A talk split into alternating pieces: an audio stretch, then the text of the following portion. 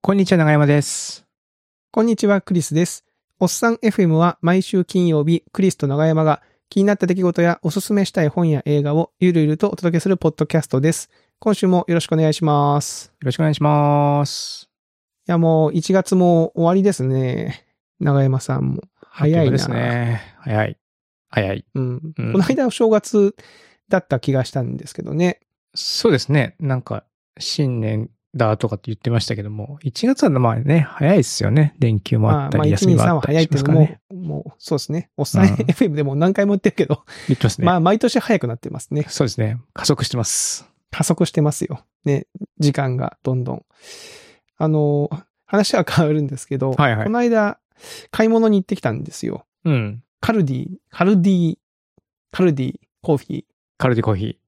カルディは、長山さんカルディ好き人間ですか？カルディよく行きますよ。なんかあの、ワクワクしますよね。ああいうこの。僕の中でカルディとブレッジヴァンガードは同じようなゾーンあになるほど。位置してまして、ああいうこう乱雑にいろんなグッズがこう積まれてるみたいなところそうね。うんスタイル。が評判のお店ですね。で、なんかこう、いや、いるかな？いらんかな？買っとくかみたいな、そので、スーパーに置いてある、こう、いつも買ってるあれとかじゃなくて、あ、なんか面白そうなやつある、買っとくみたいな。そうそうそう。なんか海外のね、調味料とかね、そういうのもあったりとかね。そうそうそうそう。で、まあ、カルディ、で、最近はほら、あの、コロナ禍で、カルディといえば、あの、コーヒーをさ、ああ、コップに入れてくわけでサービスしてくれるねはいはいはいはいはい。あれ、あれ、良くないですか、ちょっと？そうですね、なんかね。ね。ちょっと飲むかっていう時に。うん、ちょっと飲むかって時にちょっと飲むかってわけじゃないでしょ。じゃあ何でおお酒飲みに行くみたいなやつですか？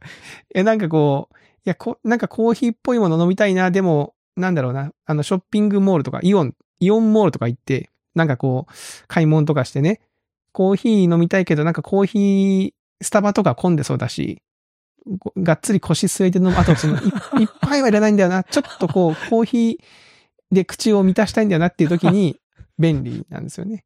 で もちろん別にその飲み逃げするわけじゃないですよ。その飲んで、その、かねその釣れ、釣られるように中も見ますし、ちゃんと。うんうん買い物もしますけど、なんかそういう気持ちで行く時もある。でもたまにあれさ、なんかそのスーパーとかさ、ショッピングモールとか、そう、結構いろいろ歩いて疲れた時に、うん。あのコーヒーあ結構甘くしてあるのを飲むと、めっちゃうまいってなる時ありますよね。なるなるなる。なんか、ちょっと疲れってる時とかに。そうそうそうそう。めちゃうまって思いますよね。甘い甘いコーヒーですあれだ。って同じの買って家で入れてもああはなんないですからね。あ、そうなの？いや、まあ、まあもちろん味は一緒ですけども、やっぱりこう、あああいうふうにこう、なんですかね、ショッピングモール歩いて、あの、あの感じがね。い入れてもらっはいてこう、ね、ちょこっと飲むっていうことできないじゃないですか、家で。できないできない。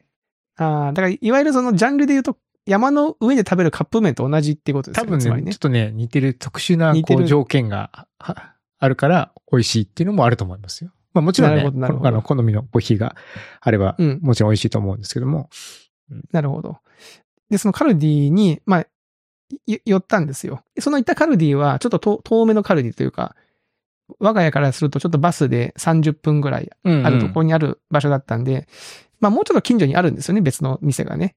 まあ今ここで買わなくてもいいんかなとか思いながらこう、一通り見て回って、店出ようとしたら、そこに、あの、2500円以上のお買い物した方に、特製エコバッグプレゼントみたいな。ああ、ほうほう。それカルディのエコバッグ？そうそう、カルディのエコバッグ。えーオリジナルのやつが限定、数量限定っつってこう、あらら 2, 色あって。ほうほうほうと思う。で、なんか、じゃあ2500円買っとくかみたいな。クリスさん、その、マーケティング施策に忠実ですよね。そうね。乗って、乗ってなんぼってとこありますから、やっぱ 流行り物とかに乗るタイプの人間なんで僕はね。やっぱりこもうね、マーケッター大喜びみたいな感じですよね。もう世の中全部クリスさんだったらいいのになって思ってると思います。う、この話聞いて多分カルディのこの企画した人、少なくともコンバージョン1取れてると思ってますよね、多分ね。いたいたみたいな買い物した人があって。うん実際なんかね、あの柄もなんか可愛いし、別にあって困るもんじゃないから、うん。であと買うものもね、微妙にあったんですよ。その紅茶の葉っぱとか、はいいくつかあって、まあ、確かにあれとあれ買ったら2000円ぐらいはするし、ちょっとなんかおお菓子とか買ったら2500円になるかと思って、うん。もう一回店内に入っていてですね、その紅茶の葉っぱと、うん。あと何買ったかななんか、あれ、スパイス。スパイスっていうのは、ハーブソルトみたいなやつのところに置いてある、えっ、と、堀西とか、堀西ってあのアウトドアスパイスだっけ？何でしょうあれ？あ、アウトドアスパイス堀西。うんうん。そうそうそうそうそう。堀西とか、あと、えー、もう一個こんなようなやつ。あ、マキシマム。マキシマムマキシマム。マキシマムは同じにスパイスなんですけど、これね、どこだっけ？マキシマムってなんだっけ？ああなんだっけこれ。これね、前も話した気がする、これ。どっか、南の方の、あの、九州の方のやつやなかああ、ったっけ？ああ、ああ、ああ。宮崎だ。宮崎が生んだスパイス。マキシマム。これで野菜炒めとかに振ると、やっぱちょっと独特のこう、味がして、まあうまい、うまいんですよね。クリスさんち結構みこのミックススパイス系結構活用してる感じなんですか？結構ね、活用します。なぜなら結構やうん野菜炒めが結構多いとか、なんか炒め物するときに飽きちゃうじゃないですか。醤油、塩とかで炒めてたらなんか味がさ似て似てくるから、たまにこう、アクセントをつけたいとか、あと弁当を作るときにね、野菜炒めってちょっとパンチがあった方がいいでしょ？あの弁当のおかずって。うんうん。ちょっとね、あの味がしっかりした方がね、うん美味しいですよね。うん。そうそうそう。だからこういうの使うんですけど、まあこういうの買ったりしてですね、なるほど。こなるほどうんうカゴにこう入れてですね、えー、まあ、2500円以上になったんですよ。もう完全に。うん。もうその、定価足していても3000円、下手したら4000円ぐらいになってるぞみたいな感じになっちゃったんですよ。いろんなもの詰め、詰め込んでたらですね。で、まあレジに並んでですね。で、レジに持って行ったんですよ。うんで、だ もうここから先はまあ、ぼまあ、あの、毎度のことながら僕のその、いざという時になんか推しが弱い感じになっちゃうんですけど、うんその、レジのお姉さんが、あの、お買い物袋はって聞かれたんですよ。で、僕は持ってなかったんですね。はい。で、僕はなんならその2500円のやつをもらったらそれに入れようと思ってたんですよ。ああ、確かに。そのままね、シームレスにうん。使う、使うそと。うん。でもすいません、それがね、言えなかったんですよね、その瞬間に。なんか、なんでしょうか、こう、も、もらえ、もらえる、なんか数量限定って書いてあるから、もしかしたらないかもしれない、ない可能性もある、みたいなのがあるじゃないですか。まずそのリスクとして。うんうん。うん、そうねね。その、2500円、これ、あの、2500円ある、ある、まず、2500円以上ない可能性もあるし、まず。そう、まあそのリスクもありますよね。そ そのリスクもある。うん。うんなんか実はこの商品とこの商品は対象外で、うん。実は2000円分しかないんです、対象が、みたいな可能性とか、はいはいはい。異常な割引が効く可能性とか、うんあとその、ね、この2500円の、この、これって言った時に、あ、すいません、もうこれもうなくなっちゃったんでっていう可能性もあるじゃないですか。うんうんだからなんか、もらえない可能性があるものに対して、さも、あ、これでっていうことがちょっとなんとなくその瞬間にできなくて、あ、あ、あ、大丈夫ですって言っちゃっ 何が大丈夫かわかんないんだけど、便利な言葉大丈夫です。大丈夫ですって言っちゃって、で、まあ、お姉さんピッピッピッってこう、レジ、うあの、やってくれて、4000円ぐらいだったかな。うんうんうん。で、そういう時ってほら、前も言ったようにコンビニで買う時はさ、どんどん次々と手元の袋に詰めていくじゃないですか。で、僕は内部何もしないから、ん？って思ったんでしょうね。その何もこう、はいはいこいつ動こうとしないぞみたいな感じになって、うんで、まあ、お姉さんも、あ、で、一応お金が4000円だったんで、あ、今あの、お買い物袋をサービスでつけてるんですけどって言われて、あ、じゃあこの青い、青い方でって言って、で、出てきたんですよね。うんうん。で、その畳んだ状態で、こう、ちゃんとこう、タグがついたやつがね、こう、うん 一瞬の、多分もう時間にしたら多分1秒ぐらいだと思うんですけど、多分僕の体感では5秒ぐらい曲がったんですけど、うん。あ、これに詰めましょうかって言われて、あ、お願いします。この、自分で言えない感じがね、うん。恥ずかしかったなと、逆逆に恥ずかしかったなと思って。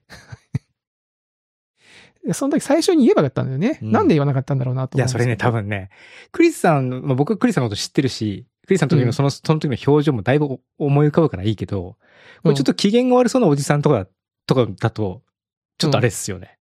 ちょっとあれだよね。ちょっとあれですよね。なんかね、なんかね、あれ？なんだこいつってか、うんそう、なんだこのおじさんみたいな感じになっちゃう、くなっちゃうギリギリだからね。いや、ちょっとやばかったな。もう最初に言えばよかったなと思って。そうですね。まあ難しいですけどね。なんかこれもらえるらしいですね、みたいなところから入れればね。もう最最初にもう言っちゃえばよかったんだよね。その、だから渡した時に、あの、多分2500円以上でこれもらえるんですよね。だったらそれにちょっと詰めてほしいんですけど。そうそうそうそうっていうのがね。いやでも分かる。そのリスクをね買い見るとね、なんかこの人グイグイ来るなみたいに思われてもなっていうことですよね。なんかもらえるのが当たり前と思うんだよ、みたいな感じのさ、その、わかんないけど。なんかそう、そんなことないんだけどね。うんマーケティングしたくだけですから。そう。そんん。なことないですよマーケ。ティング、うん。そんなことないんだよね。むしろ対象がやったら、もう店員さんの方が本当に申し訳ないんですけどってななる、そういうふうな流れだと思いますよ。うん。うんそうですよね。うんいやーもう本当本当良くなかったなと。まあ、恥ずかしかったなと思って、帰って、はい。まあ、綺麗に袋にね、その、ちょうど買った分が入るサイズの袋だったんで、あーよかったですねもう良かったですけど、あーうん。いい感じに持って帰れましたけども、はい。意外にそういうのね、長持ちしますからね、そういうエコバッグね。結構使えますよね、こういうのね。うん使うたびにこのうんわかるわかる器を思い出すかもしれないですね。2500円で買ったんだそうです。いやー、しかし、ね、僕はこの2500円でもごもごした話だと思ってたけど、そもそも長山さん的にはそのマーケティング施策にすぐホイホイ乗っかるやつっていうさ、そのいやー、そうなんだよな。え、長山さんは乗っかんないですかこういうのは？なんかあんまりその、なんだろうな。いらないものはもらわないっていう、うん。あ、まあ、いらないもの、使わない、うん。自分が今欲してないものはってことでしょ？うん別に。うんそうそうそう。うん。別にもちろんエコバッグ、まあ、直ちに欲しいと思ってて、かつ、なんかそういうキャンペーンやってるんだったらもちろん、ね、うんうん渡りに船だっていうふうに思うんですけども、うん。ポイントカードを作ると、と、なんかじ、何パーセントオフだったらポイントカード作るかなとかってもよよく考える感じですね。はいはいはいはい。ついつい計算しちゃったりはしますね。たまにあの、オンラインで買い物するときに、送料5000円以上無料で、自分が欲しいものが4800円とかの時あるじゃないですか。はいはい。で、送料がなんか600円ぐらいするみたいな時あるじゃないですか。うんうん。長山さんどうします？そういう時。もうそのまま買いますか、送料そのままでも買うことが多いですね。まあ、それが多分正解なんでしょうね、普通はね。そそうあるべきだと思いますよ。これ人によると思いますけども、僕はだからその後、そそこでもやもやしてる時間がね、こう、気になっちゃうんですよ。逆に。あ、そういうこと？その、うん、なんか400円ぐらいでいいのないかなとかっていう。はいはいはいはいはいはいはい、確かにね。で、け、で、いいことが、いいものがあることがの方が少ないからね、大体そういう時ってね。そうそうそう。その、なんかちょうどいいものってね、あんまないないですか。そうなんですよ。なかなかね、なくてね、結構ね、何千円とか結局しちゃって、まあまあ、大きな買い物になっちゃったりとかするっていうことも、まあ経験はしてるので。うんうんうん。うん、いやこ、この送料の話で思い出したけど、この間あの、うちの妻がね、うん。あの、ダイソーで買った、なんかあの、なんだろうな、おにぎりケースみたいなやつがあるんですよ。おにぎりケースってないな。おおにぎりケースにぎりケースではなくて、おにぎりを持っていくときに便利なタッパーみたいなやつがあるんですよ。普通のタッパーよりもおにぎりが入れやすいっていうことですか？そうね、。そのたうんさ三角形に握ったおにぎりが縦に3つぐらい入るちょうどいいサイズの、サイズ感のタッパーがあって、その、それがなかなか売ってなかったんですよね、その、店、店舗、店頭に？で、ネットで買えんじゃないかって言って、そのダイソーのネットストアに行ったらあったんですよ、確かに。うんうんそれがさ、送料がさ、なんか700円か800円がするわけ。まあまあし1個100円ますね。うんうんまあまあするでしょその7倍、8倍じゃないですか、その買うものに対して。うんうんで、しかも、その送料無料作戦とかないかなと思ってみたら、1万1000円以上ご購入でって書いてあって、そ そんな、ダイソーでさすがにさ、1万1000円以上はもう業者のレベルじゃないですか。そのなんか100の個、、100個買わなきゃいけないですね。なんか買わなきゃ、そうそうそうそう。だからもう結局それは諦めちゃって、諦めたんですけど、そんなこと。まあだから、やっぱり安い、単価が安いものをネットで買うときはやっぱこう、ボリューム出さないとやっぱね、送料がもったいないですよね。やっぱね、うんそういうときね。うん。まあ、僕がまあちょっとね、あの、メーカーというかね、通販の販売もやってるからっていうのもあるかもしれないですけども、結構僕送料出すのにそんなに抵抗ないんですよ。あ、もう家まで運んでもらってるって感覚がすげえ強いので、はいはいはいはい。うん。自分で運ぶの大変だなと思っても、あ、そう、買うの、と遠いお店で売ってるのは分かってるけども、自分で行って買うの大変だなと思ったら送料を払ってでも、あの、持ってきてもらった方がいいっていうふうに、はいはいはい。わかりますよ。あの、僕も別にその、あれですよ。そう、宅配の方の労力をけ 軽視してるわけじゃないですよ、決して。ええわかりますわかります。で感覚としてね、感覚としてやっぱり無料キャンペーンっていうのが多いんでね。そう、無無料になる、なるんだぞ。あとちょっと頑張ればっていう。ね。あれさね、ううんん。あれ、送料無料ね。いや、あれ聞くんですよ。聞くんだわかる。うん。だからね、あの、さっき僕の方が普通って言ったけど、そうじゃない。と思います。やっぱり送料無料にしたいなって気持ちになる衝動に駆られる方の方がやっぱり多いんじゃないかなと思いますあ。ーまあ、うん。そもそもそういう理由で Amazon プライムに入ってたりしますもんね。その送料を気にしなくてもいいみたいな。そうそうそう。うん、そいやーそうね。まあまあ、うんそうか。うん。まあでも、あの、結局宅配の方がね、その儲かんないと、我々のそのインフラがどんどん死んでいくわけで、うん。そう考えたらまあ全然払うべきだし、払った方が多分世の中回っていくんだろうなとは思うんですけど、うん。目の前にこうね、人参をぶら下げられるとついつい、いや、もちろん、もちろん、その、その宅配料はね、あの、メーカー側側というかね、販売側が負担してるだけなので、全然さ払、払わないっていうわけではないんですが、何かこうね、はいはいはい。無料であることが当たり前とか、無料にしがちっていうのは確かにちょっとありますよね、なんかね。ね、そうなんですよ。はい。まあそんなことがあったなっちゅう話でございました。はい。はい。で、この、今週はですね、あの、ちょっとお便りをたくさんご紹介したいなとそうですね思っ。てお去りまし年からて、の年末ぐらいからいただいてるのが少し溜まってそういるので、ですね。なんで、なんでまあ、こんな方からこんなコメントをいただきました的的な感じでも、ざーっとね、えーご紹介をしていきたいなと思っておりますので、はい。はい。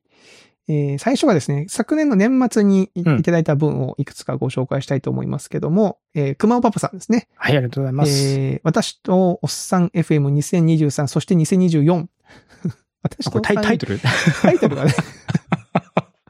えークリスさん、長山さん、新年明けましておめでとうございます。えー9年中は大変お世話になりありがとうございますありがとうござい。ました。はい。えー振り返ってみると、昨年はおっさん FM に愛情を傾けたにもかかわらず、裏切られ続けた一年だったと思います。お裏切ったかな？えーしかしながらエピソード273を拝聴し、結果的にお二人の2023年に貢献できた部分もあるかなと感じておりますと。何の話かと申せば、 Discord導入の件、マッサージガンの件、いずれも一度は門前払いとなりましたが、結果的には受け入れられ、かつ効果を感じていただけたことは何よりですと。うんえー2020年も跳ね返されながらもくじけずにお二人番組、リスナーの皆様にお役に立てる貢献を心がけてまいります。本年も何卒よろしくお願い申し上げますと。ありがとうございます。別にあの、門前払いをしたわけじゃないですよね。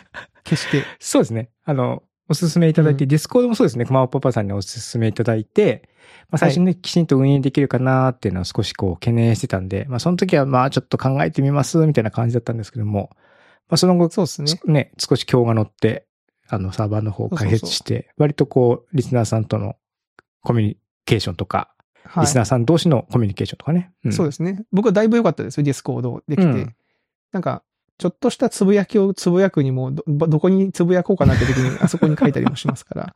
そうですね。ねうんうん。すごくいい、うんいい感じですね。クリクリスさんはですね、あまりにもちょっと気を許しすぎて一回削除したネタもありましたね。あったあった。うん、言えないけどさ、内容は。言えないけどね。うん言えないけど、そう、ちょっと、ちょっとそぐわないなと思って、あ、ちょっとちょっと違ったなっていうのはあったんでね。もう自分ちっぽくなっちゃったもんね。じゃあね本当にもう、なんか自分家の、自分の部屋ですよ。もう自分家というかね、本当もうんう、ね、良くないなと思ってましたけど。まあまあそんなこともある Discordね。もし入ってない方いたらぜひとも。はい。という感じ。あとマッサージガン、長山さんどうですか？マッサージガン。あ、まだ、まだ、使ってますか？そのもう全然今日も使いました。うん。いいですか？マッサージガン。結構ね、あの、走ったりした後に、ふくらはぎとかマッサージしたりとかすると、やっぱ気持ちいいですしね。結構やっぱなんか筋肉痛とかも軽減してるのかな？どうだろうって感じの気持ちに。まあ単純にまあやっぱりその時に気持ちいいっていうのがやっぱいいですね。いや、うん私はあの、だから長山さん買ったっていう話とかを聞いて、まあなんか良かったよっていうのを、本当にもう雑談的な感じでね、家で妻にちょっとししてみたんですよ。うん。まあ、長山さんマッサージガン買ったんだって、的な感じで。うん。そしたらね、やっぱね、こう、まあ普段の僕の行いがいかに悪いかって話なんですけど、うん。ここで多分、あ、そうなんだってちょっと興味を示すと、こいつ買うなって思われたんでしょうね。めちゃめちゃ冷たい塩対応でしたよ。なんか、うーん、みたいな。で、な、なんで今そんな話してんの？みたいな感じの空気が流れて、多分そこで多分こう、ちょっとでも興味を示すと、なんか僕が買ってもいいっていうふうに勝手に解釈して、家にそのね、あの、使うか使わないかわかんないマッサージガンが増えそうって思ったんじゃないですかね、妻的にはね。はい。い 大変ですね、クリスさん。や、僕の普段のね、あの、行いが悪いなと思いましたけど。ん。はい。っていうのが、えー、熊ばあさんの、はい。あえーりがとうございます。お便りでございました。はい。続いて、えー、フルスイング羊さんですね。はい。えー、こんにちは。いつも楽しく聞いております。えー、まあこれは、ただの報告なので番組で取り上げていただかなくても良いものですって書いてますけど、まあ取り上げておきましょうか。うんうんうん。ね、エピソード29で、エピソード 29! ね、だいぶ前、もう最初1年目のやつですね。映画サーチの話をされてましたが、サーチ2も大変面白かったですと。えー主人公が10代のデジタルネイティブなので、えーネットやアプリの使い方がうまく、謎解きの仕方が印象的なのと、脚本がとてもよく練られているので、見て損はないかと思います。もし見てなかったら、ぜひお暇な時にご覧になってください。これからも配信楽しみにしてます。良いお年をと。ああ、ありがとうございます。サーチ見ましたね、確かに。サーチ見た。あの、インインターネット、ソーシャル系のサービス ?YouTube とかそう Twitter とかそうそうそうとかね、メッセンジャーとかそういうのを、の画面しか出てこないですよね、基本的にね。パパソコンから、パソコンからの視点というかね、ねソコンに目がついてて、こっちの主人公を見てるみたいな。うんでちょっとうっすら画面の中にこう、サイトがうね、あの、映ってたりするわけですよね。それで、まあ事件の解決までこう、行くって感じでね、結構映像的にも斬新というかね。そうそうそう。同じ手法っぽいですね、サーチ2も。おーうん。ただなんか、あの、メンメンツというか、キャストの方は全然ストーリーも違って、同じ手法なんだけどもまた違うっていう。まあ、主人公が10代なので、またちょっと全然こう違うでしょうね。前回はそのお父さんが娘さんを探すっていうふうな話だったので、あ、確かにね。ちょっとこうおぼつかないみたいなところもあったけども、うんうん。デジタルネイティブが使うからそうそう、またちょっと使い方が、面白いんでしょうね。うん面白いかもしれないですねうんちょっと見おてみるか。これは気になりますね。ね。まあ、フルスイングさんがね、おすすめするものも外れはないですからね。外れないですね人参くんと一緒ですよ。はい。で、続きまして、続きましてですね、はい。あり広島育ちのタイガースファンさんですね。がとうございます。えークリスさん、長山さん、待ちに待ったステッカーが届きました。すいません。すいませんでしたして申し訳ないです。はい。申し訳ございません。えー、年賀状の中に封書が一通、送り先もなく誰と思った瞬間、封筒からうっすら透けて見える可愛いおっさんの顔。年の初めに嬉しいお年玉になりました。しかもシールだけでなくマグネット、えー、も。おっさん FM で一度お手紙読んでもらったのを旦那と息子に自慢してたので、旦那はステッカーを見てよかったねと。25歳の息子は、お、おっさん FM から届いてるじゃんと嬉しそうな母を見て声をかけてくれました。嬉しいですね。嬉しいですね。えー最近は手書きのお手紙をもらうことが少なく、こうやって手書きで宛名とメッセージを添えてもらうと、とてもほっこり嬉しい気持ちになりました。まずはお礼まで。えーそれから、新年早々深刻なニュースが多いので、逆に笑える楽しい映画やドラマがあれば教えてもらいたいです。ネットフリックスでお願いします。えー今年もゆるゆるといろんなお話楽しみにしています。という感じですね。ありがとうございます。ありがとうございます。まあ確かにね、まあその、ご家族がね、喜んでもらえて嬉しいですね。お、おっさん FA から届いてんじゃんっていうのいいですね。会話があるんですね。生活の中におっさん FM があるっていう感じがあって、すごく嬉しいですね。嬉しいですね。このうんね、なんか、うほっこりしますね。うん。で、またその、20 25歳の息子さんでね、結構ね、いいお年じゃないですか。うん。ね、25歳の息子さんも10年経てばもうおっさん FM の完全にこの、こっち側の人間になりますからね。まだ早いか。10そうですね年は早いか、まだね。はい。まあ逆に笑える楽しい映画やドラマ、はい。まあ今後もちょっとね、取り上げてピックアップしてね、うんうん。行きましょう。ぜひね。はい。えー、そして、同じくステッカーのお礼ですね。えー豆腐小僧2号さん。クリスさん、長山さん、明けましておめでとうございます。今年もおっさん FM を通勤、ドライブのお供に聞き続けたいと思いますので、今後も大変だと思いますが、ぜひ定期更新をよろしくお願いいたします。また、ステッカーをお送りいただきありがとうございます。個人的にステッカーを使う文化がないので少し悩みましたが、とりあえず定番かと思われる家の家電にペタペタ貼らせていただきました。素敵なデザインですが、デザインは長山さんでしたかね取り急ぎお礼までと。ありがとうございますあ。りがとうございます。家電、定番なんですか家電に貼るのは？よく考えると、なんか、うんなんでステッカーなんじゃろって今思った。なんかこう、なんでしょう、この、よくないですか ?IT、IT 系の IT 系だね、これね。なんか、ノリですよね。うん、ノリだね。うん。よく考えてみると。普通ノベルティって何？ボールペンとか？メモ帳とか？タタオルとか？タオルか。タオル？ああ、でもまあバンド？なんかね、物販とか、そうか。あ、ごめんなさい。タオルで想像してるのは、長山さん今ライブタオルを想像しました。そうそうそう。あ A ちゃんのやつとか。うん。A ちゃんです。いや、僕はあの、普通にあの、銭湯に持っていくあの、やつですよ。あの、手拭いみたいなやつね。はい、あそうそうカレンダーとかね。カレンダーとか手カレンダーとか拭いみたいなやつは確かに。手拭いとか、ノベルティ、昔でいうノベルティでそういうやつね。だから、それ単体でこう、機能性を持つものっていうのはやっぱり、まあ、もらって嬉しいですねってなり、なる。って嬉しいし、多分生活の中で使うことによって、そこにこの企業名とかが書いてあって、なんか親しみがちょっとああ、確かに確かに。なんとか電気とか書いてあってね。うん。うんうん。だって今僕、あれですよ、子供が少年野球やってると、京都だと毎年、天下一品杯って、天下一品がやってる、主催するでっかい大会があるんですよ。で、それに出ると、なんかこう、ノベルティがもらえるんですよ、毎年。うん。で、結構タオルをもらうんですよね。あの、フェイスタオル。うん。で、毎、毎、毎年出るからさ、その、結構溜まっていくんですよ。お兄ちゃんたちも出てるし。で家に、だから今うんう、んそなんだろう、天下一品杯のタオル3枚ぐらいがこう、ローテして、あの、風呂場のところそれはどういうにありますけど。デザインなんですか？天下一品って書いてあるんですか？えっとね、あの、あの、あのロゴじゃないんですね。普通に、だから、ちょっとな、なんだろうな。全体的にはちょっとこう、えー、紫とか、その年年によって色が違うんですけど、うんうんで、普通にその、ゴシック体で天下一品、第何回天下一品杯みたいな、そういうのが書いてあるっていう。まあベタ、ベタ打ちというか、こう、文字が書いてあるって感じの。そうです、そうです。あの、うんなんだろう、ラーメン店舗のあのロゴは載ってないんですけど、へえ。でも結構ね、割としっかりしてて、はい、結構使い勝手が良くて、まあ、それ見るたびに天下一品を思い出すんで、やっぱそういう日常にタッチポイントがあるみたいなのがね、いいいんじゃないですかね。そっか。ステッうんまあ、ステッカーもね、貼っとけばね、まあ、目には入りますけどね。貼る文化がないっていうのは確かに言われてみればそうだなと。そうなんだよなでもカレンダーなんて毎年ね、この使い捨てていくもんだし、うんうんボールペンは書けなくなっちゃうしね。うんうん。うん。となると何が、何がいいのかってな、難しいですね、これね。ステッカーね。なんとなくステッカー作ってますけどね。あの、営農さんがマグネットを車に貼ってもらってましたね。あれあまだついてるのかなあれ。車に貼る人いますよね、ステッカーを。あ。ステッカー車に貼る人もいますね。確かに。いますね、います。うんいますよね。うん。うん。いるいる。なんかあの、後ろの方とかにこう、うんうん自分の好きなやつ貼ってたりしますもんね。うん。そうか。ステッカー、なんか当たり前のように作って、だけど、えー何か別のものがいいのかな？どうなんでしょうね。なんか考えた方がいいまあでも、でもカレンダーとかだとさ、本当に年に1回しか送れないじゃないですか。まあ年に1回しか送ってないんだけど。はいはいはいはい。うん。あ逆にカレンダーを作ることでそういう言い訳が作れるっていうのがありますよね。年に1回。うんでもそれ本当にそのタイミング逃すとさ、も うダメだよ、ダメだよ。だってね、3月とかにさ、あ送っちゃったらもうダメですよ。あり得るな。ありえますね。全然ありますね。うん。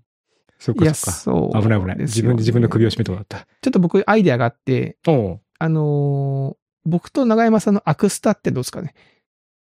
僕と長山さんの、え、実写版、実写版の？実写版です。真ん中にあの、おっさん F のロゴがあって、両脇に僕と長山さんのあの、いや、等身大じゃない、その、それ、実写版のやつが。それこそいらないでしょ。どこに置くんですか？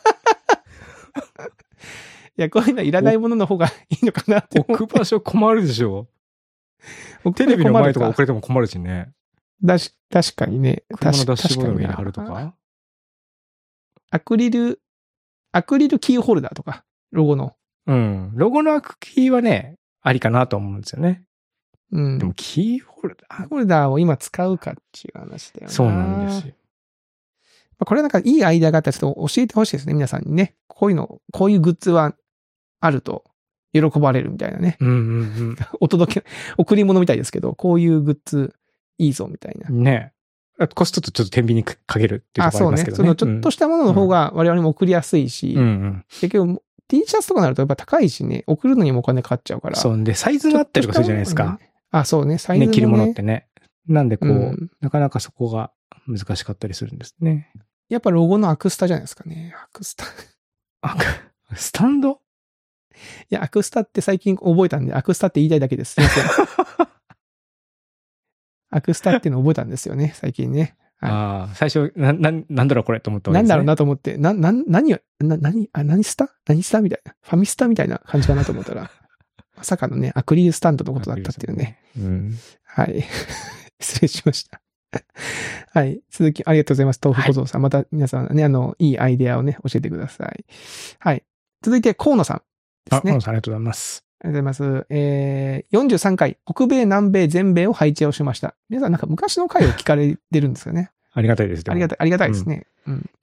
北米、南米ってどこを指すのか。全米が泣いたの全米って南米も含まれるのかという話をされていました。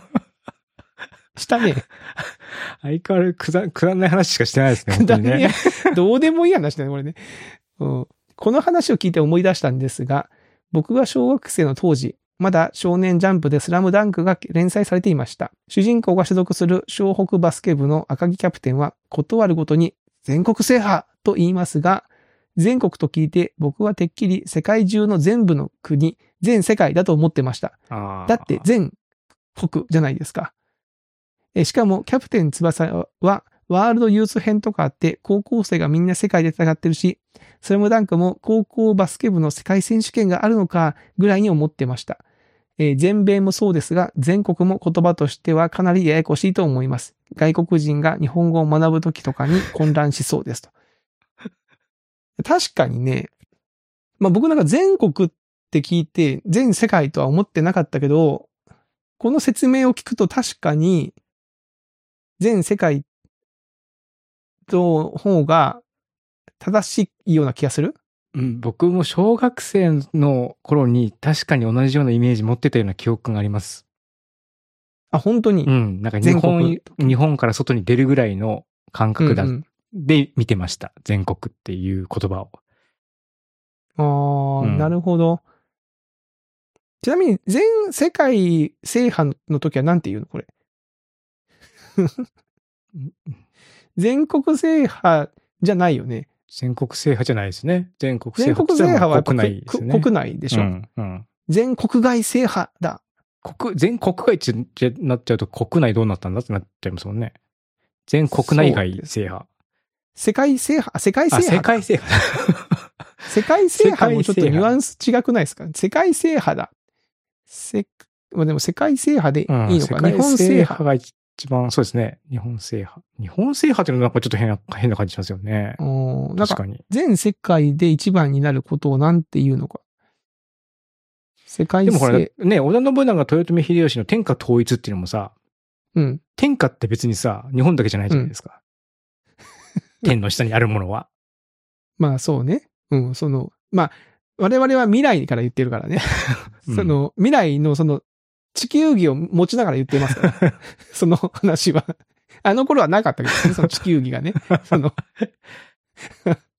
でも彼らの中ではそのもう天下は言ったらあの、紙のに書かれたなんか適当なこう日本のこの国の、ねうん。あれを見てこれがもう天この下だ。辺みたいな感じじゃないですか。だから仮にあさ地球儀があったら天下統一しようなんていうのは、織田信長も思いもしなかったかもしれないですね。ちょっと広すぎて絶対思わないでしょ。ょ。ちょっと無理だな。絶対思わいないでしょ。ううんん。思わないよ。ね。逆にさっき出たラーメン屋さんの天下一品は、これはほん本当の意味での天下狙ってるって可能性もありますよね。あの天下は何なんだろうね。確かにね、天下一品の天下は、世界を制しに行ってるのあれは、あれは、そういうこと？そうか。だから、うん、東アジア全域が含まれてそうな感じするんですよね。ああ、はいはい。少なくともね。ね、少なくとも。少なくとも。うん、少なくともで、あばよくばまあね、欧米諸国も。よくば、欧米のあの、ヨーロッパの方まで、こう、うんあとあの、アフリカの方までこう攻めてうんいって、行きたいっこていうのはねう、、行きたい。感じると思うんですよね。ああ。そう思えば天下とか全国って、すごい曖昧なだけど、なんか雰囲気で繋がってる不これ今思議な言葉ですね。勢いですよね、だからね。ああ全国制。まあ、そうね。全国制覇か。全国制覇はそうかもしれないですね。うん。あの、前も話しましたけど、僕あの、スラムダンクのね、あの、愛媛と愛知間違える事件がありましたから、あの、僕はあの、地理に弱いんで、あの、まあ、何度も言いますけど、あの、主人公のスラムダンクのあの人たちが、ほら、ね、あの、愛知にうん。視察に行くんですよ、新幹線に乗って。はい僕それず、てっきりもう四国に行ってるとずっと思ってたんで、新幹線って行けるんだ、四国まで。で日帰りできるんだってずっと、へーってなんか子供の頃本当に思ってたんですよ。中学生、高校生ぐらいの時に。で、愛知だっつって、あ、なるほどって思いましたね。はい、まあまあ漢字が似てるからね。まあ感じ似てますね。うんう。ん。わかりますか？この雰囲気がね。うんうん はい。まあ、ありがとうございます。まあ、ちょっとね、この、なんか、最近こういうなんか言葉尻引っ掛けてなんかああだこうだいう話してないから、これちょっとどっかでまたやりたいですね。なんかこう 気になる言葉とか。え、い言葉尻に引っ掛けたあの子だ、言おうかいってな、そんなことしてたっけ？や、わかんない。この、だって南米、北米、南米、全米をどこ指すのかって話なんて、な、まあね。なんだ、何の話だと思いますよね、これね。何の身のない話ですか、これね。発端は多分僕が地理に弱いから、どこのこと指すんだっていう話をうん。言ってるんだと思うんですけどね。ううんん。はい、ありがとうございます。はい、えー、そしてね、本日を紹介する最後のお便りですね。えーはいムッシュさん、ムシュさん。ムッシュさんです。えー、クリスさん、長山さん、初めてお便りいたします。ありがとうございます。初めて聞いたのは宮川さんゲスト会で、そこからかなり飛び飛びで聞かせていただいておりました。エピソード268、271の回で紹介されていた最強殺し屋伝説国岡うん。心震える映画に出会い感謝しております。おお。知らなかった、お嬉しいですね。知らなかった作品に触れることができ、ドハマりしてしまったお礼として札を取った次第です。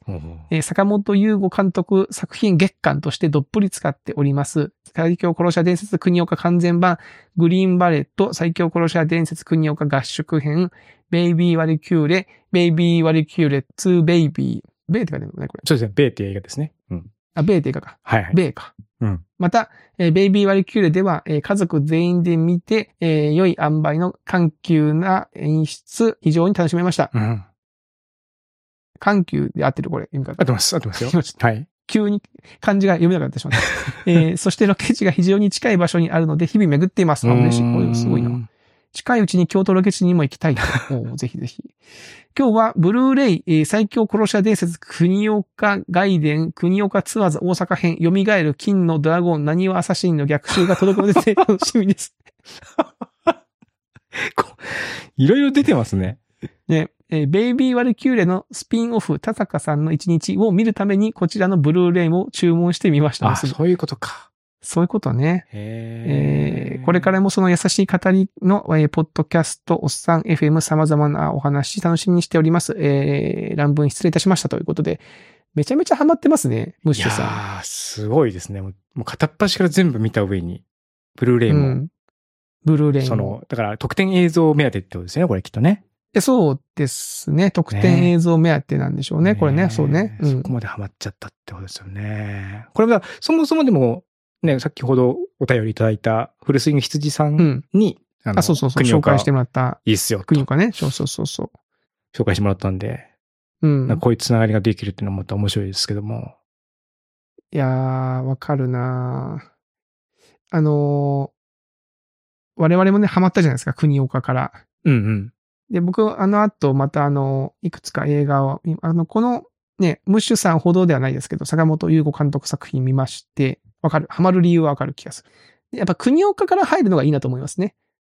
そうですね。どうですか？ベイビーワルキューレとかから入っても、まあ別にいいいいんだけど、う。うんん。最最強殺し屋伝説から入ると、あの、主役の、あの、方、俳優の方が結構あの、坂本優吾監督作品に結構いっぱい出てくるんで、うんうん。なんかこう、楽しめますよね、そういう意味でも。伊能正幸さん。あ、そうそうそうそうそうそうそう。この伊能正幸さん、なんとなくなんですけども、うん久田倉家さんに似てますよね。ああの、おっさん FM で言うとあの、とんかつマイスターの回。ー。はいはいはい。で、皆さんお顔はね、なかなかこう見えないと思うんですけども。あ、そうね、我々はもうよく知ってますええし、うん。なんとなくですよ。全然あの写真今あの改めて見たら、まあ全然似てないなと思ったんですけども、なんかこう、国岡の時かな、特に。ちょっとこう、職人。喋り方の雰囲うん気とかかな職人っぽい感じとかさ、はいはいはい。うん、いやいやいや、いいっすいいっす、みたいなさ、ああいう感じとかが。あー、わかる気がする。ねわかる気がする。わかるわ。クラゲさんじゃん。確かに。うんね。なんかめちゃめちゃ顔が似てるとかじゃなくて、その雰囲気とかも、雰囲気かな。喋り方、なんか、佇まいみたいなところですかね。うん。いや、確かに。もうそう言われるとさ、もう次からもうクラゲさんにしか見えなかったですもんね。いやそう良くないですね最高にいいですしね。はい。僕はあの、この間のある用務員見ましたよ。あ、はい。ある用務員にもね、あの、出てきますからね。あ、そうそうそうそうそう。うん。すあの、ベビーワルキューレの。伊野さん？クラゲ、クラゲくん？クラゲ君はクラゲ出てこないでしょ。出てきます、あ出てきますす。あ、そっか。あの、えー、あの、あヒロインの女の子うん。の、なんか、幼馴染みたいな感じが。で、出てくる、出てくる。そうでした。うん。で僕はその前に交流の村を見てるのが、さね、ちょっと前にね。そそうですね。。じゃああれですね。国岡の聖地巡礼ってなるとやっぱ京都。京都の、はい、あの、ムービックスの前とかね、結構あの、ああそこじゃんっていう場所がいっぱいありますから、うん。こっから先もなんか続編がまたいっぱい出てくるし、楽しみですね。これね。そうですね坂本監督。うん。う。うんん。いや、いいっすね。こんなに。は だってこの、ハマっていっぱい映画見た上にこの飛び飛びで聞いてるおっさん FM にお便り書いてみようって思われるぐらいこう、なんだろう、パワーをもらったってことなわけでしょ？その映画から。あ、そういうことですよね。だから、おっさん FM きっかけだうんから、お便りをくださったわけじゃないですか。ね。それ嬉しいですよね、単純にね。嬉しい。うん、嬉しいし、やっぱその、そんだけこう作品にパワーがあるんでしょうね。だってこの映画見て、なんか、あハマりましたっていう人結構いますもんね。そうですね、確かに。なんだろうね。お便りくれたりとかううんん。国岡とかさ、うん。まあそんなに予算がある映画でもないじゃないですか。いやなないよ。そんなってか多分ないでしょ、まあそんなに全然ないじゃないですか。うん。うん。でもなんかね、うん、パワーあるよね。押し切った感じありますよね。うん。ね、前も長山さんと話したけど、わ我々もなんかそういうの作りたいなって言ってて、まあ低予算で、うん。あ、この国岡の感じだったら作れるかもって一瞬思うけど、やっぱあ,、うんうんあのテイストで作ってもやっぱあのパワーとかね、そうですねあの雰囲気はやっぱ出ないですから。そうそうそうそう。いや、それはだからね、監督とかその出演されてる方とかのうん。力ですよね。いやー、すごい。はい、ありがとうございます。ムッシュさん。あの、ムッシュ、ムッシュさんっていうラジオネームなんですけど、僕あの、大学の時のうん。僕が所属してた劇団の一番そのトップの方がムッシュって言われてたんで、一瞬その方かと思ったんですけど、ちょっとドキッとしたんですけどびっねく。りしますね。びっくりしました。でもえ、えあの、多分違います。はい。うん。ちょっとドキッとしました。はい。いやーね、ぜひともね、えーこんな感じでお便りの方を皆様はいどしどし送っていただければと思っております。はい。という感じでしょうかうね。んうん。はい。ということで、えー今週はたくさんお便りを紹介させていただきました。はい。我々励みにもなりますし、うんえーステッカーの方ね、ちゃんと送っていこう。今年は今年こそね。2ヶ月に1回、僕は定期的にちょっと送ればいいんだよね。ね、出頭送るよようにしたいなと頑張ります、うん頑張りたいと思っております。はい。えー皆さんもぜひ、えー感想や、えーこんな、えーことあったよというお便りお待ちしておりますのでよろしくお願いします。ぜひぜひ。ということで、今週のおっさん FM はここまでとさせていただきます。それでは皆さんまた来週お会いしましょう。さよなら。さよなら。